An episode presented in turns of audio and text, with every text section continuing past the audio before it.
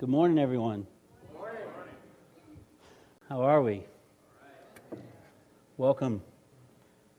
I've already been here. I, I thought in this service I'd, I'd shout out to Michael because he usually listens. So I thought I'd say hi to Michael and his family. Can everybody say hi, Michael. hi, Michael. And I also want to take a minute and just tell you this is actually I'm, this is part of my plan. I'm, I'm not rabbit trailing already. Um, I want to take just a second and tell you all how much I love this church because such a big part of why I love this church is who I'm looking at right now.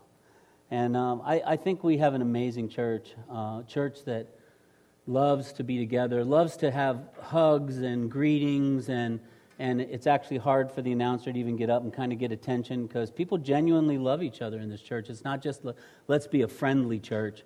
I mean, this church really does love each other. It's, it's a church of grace and sincerity, and it's a growing church. That nursery is like, I did nursery last week for the first time. That's a wild thing. uh, fun, sort of. I was the only one who got hurt, so that's good. And, uh, um, but we, you know, it's just the church is growing. It's so good to see that. Um, I, I love our church because every week we have communion, and it gives us an opportunity to share the wonderful good news of the gospel and to share it clearly and simply. And uh, Matt, as Matt did this morning, he did a good job with that. And uh, I'm so grateful for the gospel and how it's presented. And I'm really grateful to this church. I love this church because this has become very much, maybe it's always been, um, but it seems now that I'm at the age I'm at, maybe I notice it more. This is very much a multicultural, multi um, um, uh, generational, thank you, whoever was helping with that, a multicultural, multi generational church. And I, I, love, I love how uh, there are there are families that have more than one generation here that that are are really working on legacy and, you know, the truth about legacy is you, you, you don't pass legacy on in the next generation. That takes more than one generation to pass on legacy. You can pass on really great things to the next generation, but it's not until they take those things and pass them on to their children that those actually become legacy. And so, this is a great church that really has the opportunity to be about legacy and building legacy and I just love it. So I, I just want to say that um, Sandy and I don't always get to be here because of, of our schedule and where we have to be. And um, every time we're home, and it's just so wonderful to be greeted and loved by our church and our family. And we really do consider this our church, and we love all of you. And I was up here today, so I got to say that. So thank you. Um, I'm going to try technology one more time, although. I just want you to know I may switch over to my paper notes because in the first service, this thing wanted to keep going to home. And it's because of this fat thumb. Do you see this thumb right here? That's why. But we're going to try it one more time. And, uh, and if not, I'll, I'll go to my notes. Um, this morning, I want to share with you, I, I think, something that uh, will be helpful. I, I pray it'll be really an encouragement to your hearts. Um, Christmas is now past us. For some of you, that's really sad. For some of you, that's a big, hearty amen. Um, for me, I'm, I'm kind of in the middle, although I am planning to take our Christmas tree down. Um, just uh, maybe like Monday. Because it's like once you get past Christmas, you're kind of past it, you know? It's like, but some people aren't, so I'm okay with that if you're not. That, that's okay. But uh, uh, as we look toward the new year, one of the things that I'm really challenged by in my life, this is sort of a reflection from a mirror. One of the things I'm challenged by is, is being um, uh, really committed and, and being faithful to um, evaluating and looking at and reflecting on your life as you look into a new year. And I've never been a big believer in resolutions, I, I, probably because I never keep them. That's probably why. I mean, I'm just being honest. So if you reflect with that with me, you can just give a little, a little head nod. It'll make me feel like I'm not all alone. But, uh, you know, I think sometimes resolutions can be really challenging because, because we struggle to even keep them. And I've got a blog here written by a friend of mine. His name's Brannon. And he kind of described my thoughts really well, and I wanted to share them with you. He wrote this this week. I have the resolution of a wet noodle. Good start, huh? Anybody there with me? God you don't, don't raise your hand. Um, my sense of resolution is really just a curious mixture of what currently interests me, what I have time for, and a lingering sense of guilt over things I know I should be doing. Wow. See, all those little low laughs, that, they are agreeing with me. Um, I fail every year, usually by mid February. I expect it, it's a miserable feeling. His thoughts resolution shouldn't be ideas I have to muscle through, things I have to dig deep for. Resolutions ought to be more like a prayer in my life, things that I aspire to become, recognizing my inability to bring about and amplifying my dependence on God. Amen? I like that. Things I aspire to become, things I recognize my inability to bring about and amplify my dependence on God. So I have a question. What if I could be more courageous and more generous, more selfless, a better listener, more relational, gentle, more discerning, better encourager, better paced, more faithful? What if the attributes and the qualities that sustained me in my life were love and grace and the Holy Spirit and peace and faith and comfort and power and hope and patience and kindness and glory and honor. What if those were all the qualities each day that sustained me? It would be good, wouldn't it?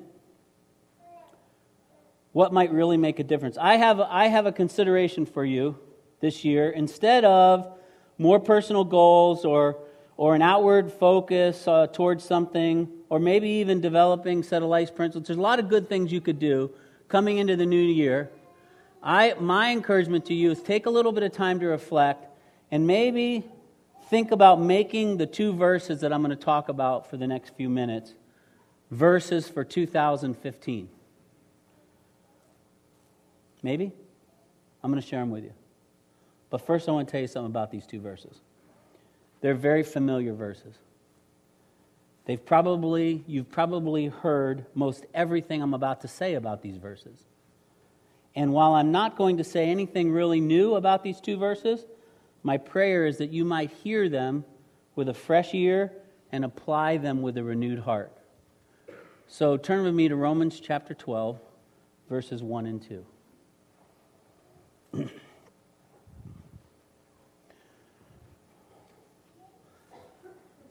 Romans chapter 12, verses 1 and 2.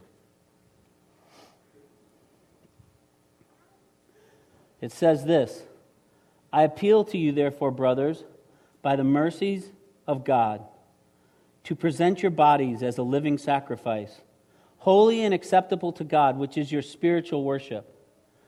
Do not be conformed to this world, but be transformed by the renewal of your mind, that by testing you may discern what is the will of God, what is good and acceptable and perfect. Now, maybe a purpose for us in 2015, you might sound kind of like this if I want my life to change, and I want my issues to be resolved, and I want my problems to disappear, now let me back up for a second. Problems don't really disappear. You know, you know the problem that you and I have with problems? It's, it's who in our minds are responsible for the problem. If we are responsible for our problems, it's going to be a big struggle. But if God is responsible for our problems, we can live a life more fulfilling. Isn't that true? Okay? Because problems aren't going to go away. There are a lot of problems in this room.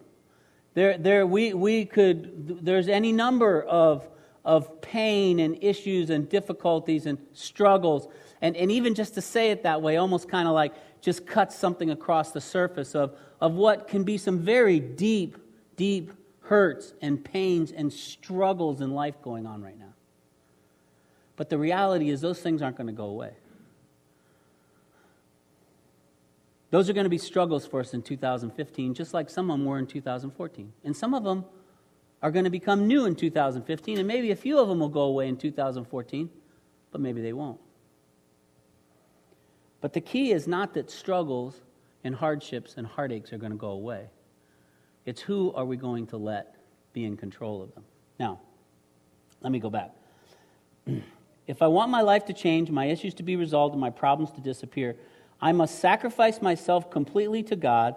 I must live in His Word. I must worship Him unceasingly. And I probably must do the most difficult thing, which is to be used for His goodwill and His work, which means I will do things I don't necessarily want to do, spending time with those that I may not be comfortable with. That's a tall drink of water, isn't it? And you, it's no wonder that, like he says up here, uh, by February I've failed. That, those are some hard things to do. I, I remember having a conversation with a stranger who was really having trouble trying to find a, uh, trying to find salvation and trying to figure out what his life was supposed to be about. And he, he felt like he was doing everything he could to come to Jesus. And, and he felt like everything in his power he was trying, but it wasn't working. And uh, this is a story about a man at a fair, and, and um, it was down in Florida. I'm not going to even tell the whole story because, really, for the sake of time, it's really a little bit of a long story. But he came in to a place where we were sharing the gospel, and he was so angry because he had been trying most of his adult life, as far as I know, to figure out who Jesus Christ was. And he looked at me and simply he just said, you're just a bunch of hypocrites. And he said it to me a couple times, and he was so angry. And the reality was, this guy had a little tract in his pocket that looked very old and very rumpled, and he'd had it a long time, it looked like.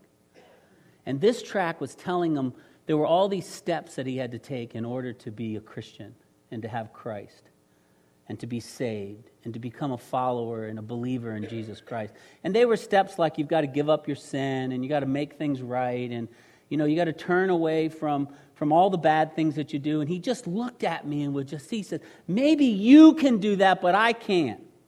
And I've tried and I've lost my family and I've lost my my my job and I, I've lost everything in life and and I'm just picking up trash here at the fair because I'm homeless and I just need food for today.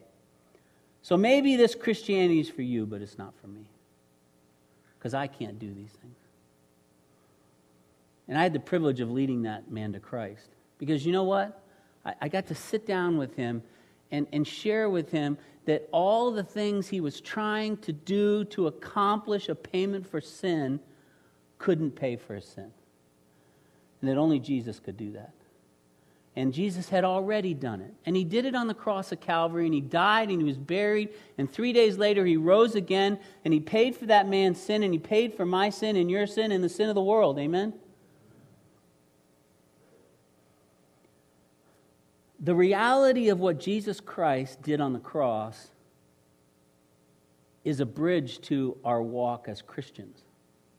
And sometimes we forget that there's not a whole lot we can do without Christ in our Christian walk either. We're, pretty good now at saying, hey, I really understand the gospel, and I'm, I'm not the one who can save myself. My good works are just filthy rags. But, but once I become a believer, now I've just got to be a really good person. Well, guess what? That's pretty hard to do. It's a tall drink of water, it's a difficult struggle. It's something that every January maybe we try to do. It's something that maybe is a, something special on your wall in the bathroom, and, and, and, and it's a particular struggle, and maybe it's forgiveness. And, and I'm going to really work hard on being more forgiving and try and forgive some people, or, or, or maybe it's jealousy, or, or, or maybe it's just a bad attitude. And, you, you know what you find when you're trying to work on all these things? You're working on one thing, and, and then another one comes up, and you start working on that one, and you forget about the first one you were working on. And, and, and so then some other issue comes up in your life, and you go, Well, I got to change this. And pretty soon you're just dejected. You know, that's how I saw this man. He, he was one of the most dejected men I'd ever seen. He had lost everything trying to find just one thing. I think there's a lot of dejected Christians in our world today. They struggle because they, they don't realize that the reality of Romans chapter 12, verses 1 and 2 is I must be willing to walk a journey where I am not in control, but God is. I told you this wouldn't be something new. But boy, do we have to be reminded of it every day, don't we? Because we want to be in control. In fact, I think this is a big issue because if some of us are honest, we make some pretty big life decisions wanting to be in control of things. Sandy and I have been praying for someone in our lives for many years to come to Christ. And you know why this person won't come to Christ? Because they don't want to give control of their life over to somebody else. They can't imagine what life would be like if they couldn't control it. And we keep praying.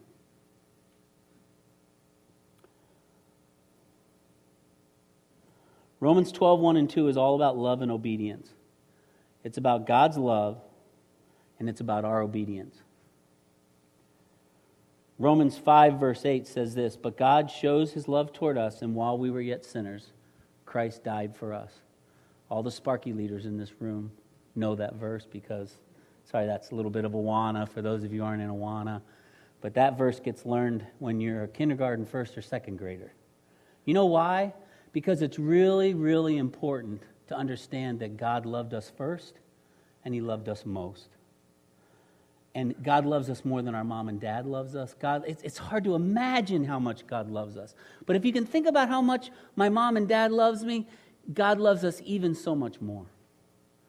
And he loved us first because while we were yet sinners, before we even had a chance to even make a decision as to whether we would receive that wonderful gift of salvation or not, God had already sent his son to die on the cross and pay for our sin. Well, God calls for our obedience. I had never really studied this verse, but I like this verse in 1 Samuel. It says this in 1 Samuel 15 22. And Samuel said, Has the Lord as great delight in burnt offerings and sacrifices as in obeying the voice of the Lord? Behold, what does it mean when he says behold? Listen up, right? Behold, to obey is better than sacrifice, and to listen than the fat of rams. You know what God wants from us? Obedience. I told you this wouldn't be new. God's in control. I'm not. God loved us first and most. God's looking for me to be obedient. Now, if we can put all those and wrap those together in a recipe around verses 1 and 2 of Romans chapter 12, and maybe you put that on the mirror in your bathroom, we might have something that's going to help us reflect on a better year. Because God can help us to sustain all that we're going through and we can put a focus on those two verses. How can we do that? Let's go through the two verses. So, verse 1 I appeal to you, therefore, brothers, by the mercies of God, to present your bodies as a living sacrifice, holy and acceptable to God, which is your spiritual worship. Now, I just want to make a couple points on verse 1. One is the mercies of God. We, we are talking about the mercies. How, how many? Is that singular or plural? That's plural, right? We're talking about the mercies of God. Now, what are the mercies of God? Do you know I already told you the mercies of God? Did you hear them? You might not have heard them. I read them earlier. I, I, I, it wasn't a trick. I just read them earlier. Let me read them to you again. It was in this statement What if love and grace, the Holy Spirit, and peace, and faith, and comfort, and power and hope and patience and kindness and glory and honor were the qualities that sustained us every day. You know what those are? Those are God's mercies. Now, when it says here at the beginning of this verse, I appeal to you, therefore, brothers, by the mercies of God. That is not an introduction. But I think sometimes we read that verse that way. I know I do, so I'll speak for myself. I've read it before. It's like, so I appeal to you, therefore, brothers. Uh, so this is Paul, by the mercies of God. That's nice, Paul. You always put nice words around what you're saying, you know. By the mercies of God is not a nice introduction. By the mercies of God is the very foundation upon which the entire rest of that verse in verse 2 is played out. We can't ignore it. In fact, it's by the very mercies of God, the divine love, His grace, the Holy Spirit, everything that's wrapped around the gospel, it's by those mercies as they're presented to us and granted to us and applied to us and credited to us, of which, by the way, we do not deserve. is what allows us to carry out that verse. It's His mercies, it's the Holy Spirit dwelling in us. It's, it's the mercy that we don't deserve and, and the grace that we're not justified to have. And it, it's, it's all of those things that God does for us through the death, burial, and resurrection of Jesus Christ. So you see, the same thing that we trust Christ and come to know Him as our Savior because there's nothing we can do to achieve salvation is the very same thing that we can live our Christian walk by. Amen? Amen? Yeah. So, mercies of God. Secondly, present your bodies as a living sacrifice. This is a new kind of sacrifice. It's a new covenant. It's the New Testament, a living sacrifice. So, it's not an animal. Who is it? Okay? Christ died on the cross. Now, but, but Paul's saying here, who's going to be a living sacrifice? We're going to be a living sacrifice. We're going to sacrifice our lives, living sacrifice, not, not to pay for something, but just, just as, a, as a thank you back to God, we're going to live out our lives in a way in this new covenant with Jesus Christ. We don't, we don't have to sacrifice an animal anymore. Paul says we, through our own lives, can be a sacrifice and be thankful for what God did through his son, Jesus Christ, in our lives. It's a new kind of sacrifice. We are to place ourselves on that altar. Now, we don't, we don't get on the altar and crawl off. We're not paying for sin. That's not what this is saying. This is simply saying that our lives must be a reflection of Jesus Christ and what he did. And so, through the power of the Holy Spirit, we can live out that life. And he's asking us to be that living sacrifice to live as Christ, to die as gain. Okay. So, then it says, By the mercy of God, present your bodies a living sacrifice, holy and acceptable to God, which is your spiritual worship. Holy and acceptable to God according to His work, according to His standards. That's the bar that's being set there, right? It's not our standards and it's not our works. And when we get down and talk about being conformed versus transformed, it really makes sense what it means to be holy and acceptable to God because it's according to His work on the cross and really nothing that I could do, but simply His merit and His grace and His mercy. And then I love that this first verse ends, which is your spiritual worship. Spiritual worship is really almost an entire message all on its own, and, and you could preach that as a message. But what is spiritual worship? Paul is saying here that everything that we do is worship to God. Everything that we do is worship. And I, I don't know about you, but I, I grew up in a church um, that, that I, I kind of learned when I was a young kid that worship was kind of what you did right before the preacher got up and preached the message. And worship was something that would like open your heart up for the Word of God. And, and it, for me, in my church, it kind of kind of looked like hymns, and we always sang three or four verses. And, and, and, and I think there's still churches like that today that, that kind of put that focus on worship before the Word of God is preached. But I, in my mind and my heart, I believe the Bible is telling us here, and Paul's telling us that worship is, is to be carried out in our lives. All of our lives is worship.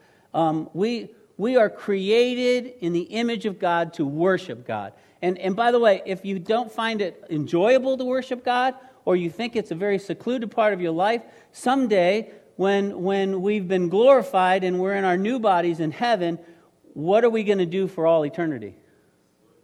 So we might as well get used to it, right? Uh, start enjoying it.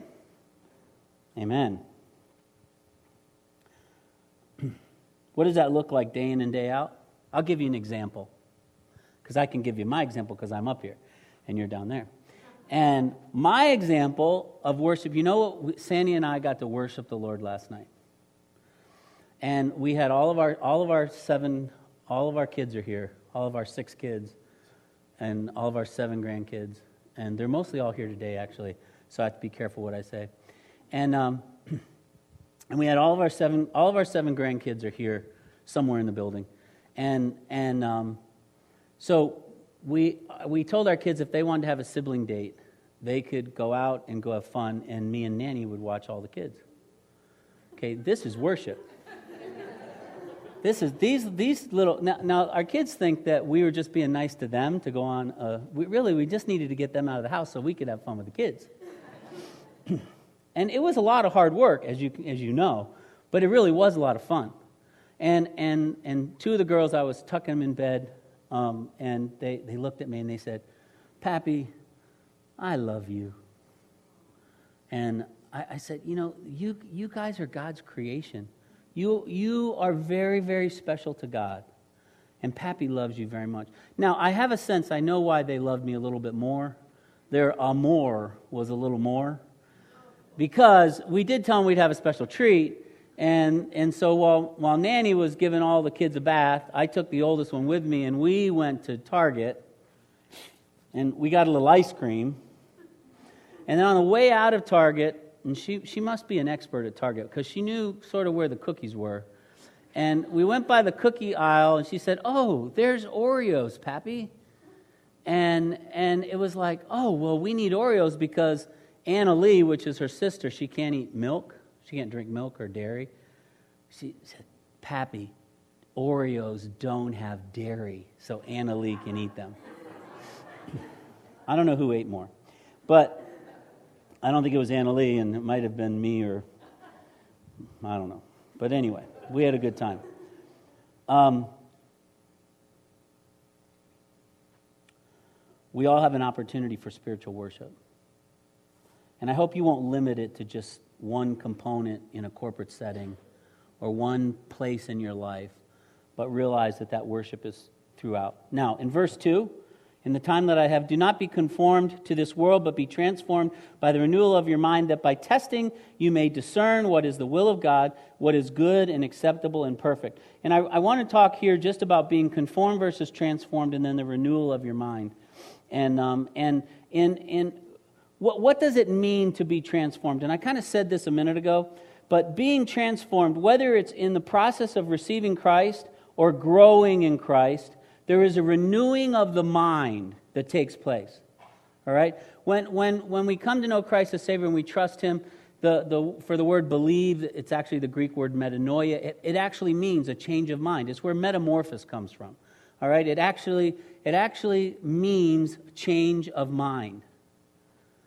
And whether someone is trusting Christ as their Savior or growing in Christ, there is a renewing or a transformation that takes place. And that progress of sanctification, which is what that renewing is for the believer, is means to be dying to sin more and more and living to righteousness more and more. Right? Everybody with me? Dying to sin more and more, living to righteousness more and more. Why? So that it's so that we we carry that out in our lives until that place when we get to heaven and we're actually glorified. So we've got salvation, sanctification, glorification. Okay? And, and that sanctification process is what we struggle with as believers because so often we think we are going to be in control of that. And we need to allow the Holy Spirit to be in control of that for us. The great enemy to this transformation is conformity to this world. Take heed of forming plans for happiness as though it lays in the things of this world, which will soon pass away. Do not fall in with the customs of those who walk in the lusts of the flesh and mind earthly things. That's a quote by Tozer. You see, you see, what, whatever, whatever the, the, the current lusts of the world are, we're influenced by them. And, you know, maybe for some of us growing up when we were younger, we thought, well, the world is out there and the church is in here. But, but I tell you, the world very much influences how we do church. Is it not true? It really does. I mean, we, it, it comes in with us, and we have to be so careful here in our church. And I'm not talking about the things we do and the things we don't do. That's not what I'm talking about. I, I'm, talking, I'm talking simply about how we look at salvation, how we look at the gospel, how we look at the Word of God, how we look at the truth of God's Word. Because God's Word says, you know, that the truth shall what? Set us free, right? Right? The, the truth has to be the truth. And that's what has to be true here. I'm not talking about like how we sing music or, or, or how we do. Those are, those, those are cultural things that will change with time. But truth must be truth.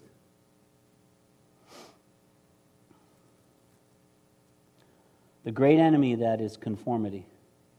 And we live in a world that makes this hard. You know, Philippians chapter 2 verse 3 says, "Do nothing from selfish ambition or conceit, but in humility count others more significant than yourself." Do nothing from selfish ambition or conceit, but in humility count others more significant than yourself. That's transformation. Secondly, renewal of my mind. If the great enemy of renewal is conformity, um, then how do I renew my mind? And all of us know this it's by what? The Word of God, right? The Word of God. Philippians 4 8 says this Finally, brothers, whatever is true, whatever is honorable, whatever is just, whatever is pure, whatever is lovely, whatever is commendable, if there is any excellence, if there is anything worthy of praise, think about these things. Used to have a pastor who used to preach a message, and one of his goals was see how many times he could preach a message in his life. And I think when he preached this the last time I heard it, he was at like, I was like 400, was it, honey, or something? He preached it a lot of times. And, and the title of his message was, As a Man Thinketh. Oh, see, even some of you know it. That might have been my kids. So is he, because they heard it too. As a man thinketh, so is he. But that verse from Proverbs is very true. Proverbs 23, verse 7. As a man thinketh, so is he. The renewing of our mind comes from, from being focused on the Word of God and allowing the truth of God's Word to play out in our lives. Colossians 3:16 says this, "Let the word of Christ dwell in you richly, teaching and admonishing one another in all wisdom, singing psalms and hymns and spiritual songs with thankfulness in your heart to God." Now, how, how can I apply this, this um, renewing? It, it was kind of interesting this week. Um, my son Garrett came home, and we were sitting at our kitchen table and he said, Dad, this table is beautiful. These were his words. I would have just thrown this table away, but it really looks beautiful. Now, what he's talking about is an old table that our daughter was using to do crafts with. And, and you, you know what you do with crafts, and, and it was already an old table. We'd had this table in Europe and moved it back from Europe with us. This table had been around a while. But I was cheap and didn't want to buy a new kitchen table, and we needed a new kitchen table. So Sandy and I took it out, and we used things like belt sanders and all kinds of things to rub a whole lot of scratches and faded paint and all kinds of things off of it. And then we repainted all the legs, and we put a beautiful new coat of stain and a lot of varnish on top of that. And Garrett was sitting at a table that had been renewed. And it really is pretty. I wish I had a picture of it. I'd show it to you. But I don't. But if you come to my house and have coffee with us, you'll see it. Because it's in our kitchen. And, and Garrett said, Dad, I would have thrown that table away. And I think that's sometimes how we think. But that's not how God thinks. When we're renewed in Christ, you know what God does? He, he, he rubs the scratches of our life off. He rubs the faded paint off. He takes all those problems, all those issues that we have that every year we try to focus on, and by February we're frustrated and ready to quit. He takes all those scratches and faded areas in our lives and the struggles that we have every day and the struggles that we have every hour and the hard things that come into our lives, and He renews us. And He, he doesn't take them away, but He gives us the ability to overcome them. He allows us to work through them. Well, I want to end with this. What happens when I struggle and fail? You know what I'd say? It's three words don't give up. When you're working, when, you, when you're kind of in that issue and you feel like, man, I, I prayed about this and gave it to God this morning, I picked it back up by noon, don't give up. When you're working with one issue in your life and someone out brings out another issue in your life and you say, well, I'm really trying to work on this one and now I got to work on this one too, give them both to the Lord. Don't hang on to them. Create your own worry box. I always loved that. My wife always had a worry box. It was when our kids were little and we thought we'd had all the big problems in life we were ever going to have. And, and, and we, we would, she would just take those worries and put them in that worry box and put them under her bed. And by doing that, she was letting God have control of those worries. I love that concept. That's what we need to do every day is give the worries that we have that we want to control and give them to the Lord. But don't give up. Transformation is a lifelong process. You have an old nature in you, and you have a new nature in you. And you aren't going to get rid of the old nature until you get to heaven. So, some of the struggles that you have because of your old nature aren't going to go away. And only the Lord Jesus Christ can take those and be responsible for them for you. Sanctification is not a static recipe, it is a process that will include good days and bad days. James 4 7 says, Submit yourself, therefore, to God, resist the devil, and he will flee from you. Draw near to God, and he will draw near to you. That's the renewal coming out. 1 John 4:10 says, "In this is love, not that we've loved God, but that he loved us and sent his son to be the propitiation for our sins." And finally, when you're struggling, know 1 Corinthians 15 58. Therefore, my beloved brothers, be steadfast, immovable, always abounding in the work of the Lord, knowing that in the Lord your labor is not in what?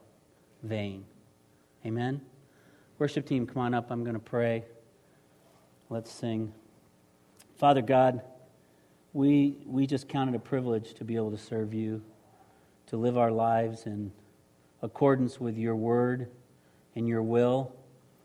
And Father, as believers in this room, I pray that uh, maybe 2015 might be a little different, that we would take our focus off of the things that we're trying to do and, and rather allow you to be in control of our lives. And Father, that you would take, take us, mold us, shape us, renew us and allow through the Holy Spirit for your love and your light to shine out through us. Father, we may be individuals, may we be a church that when others see us, there's something that they desire. There's something that they see in us that's different. And then give us the wonderful opportunity to just share that that is you, that, that is your love, that is who you are. And uh, Father, help us in our struggles. Help us that you might shine through even our most difficult times. In Jesus' name I pray. Amen.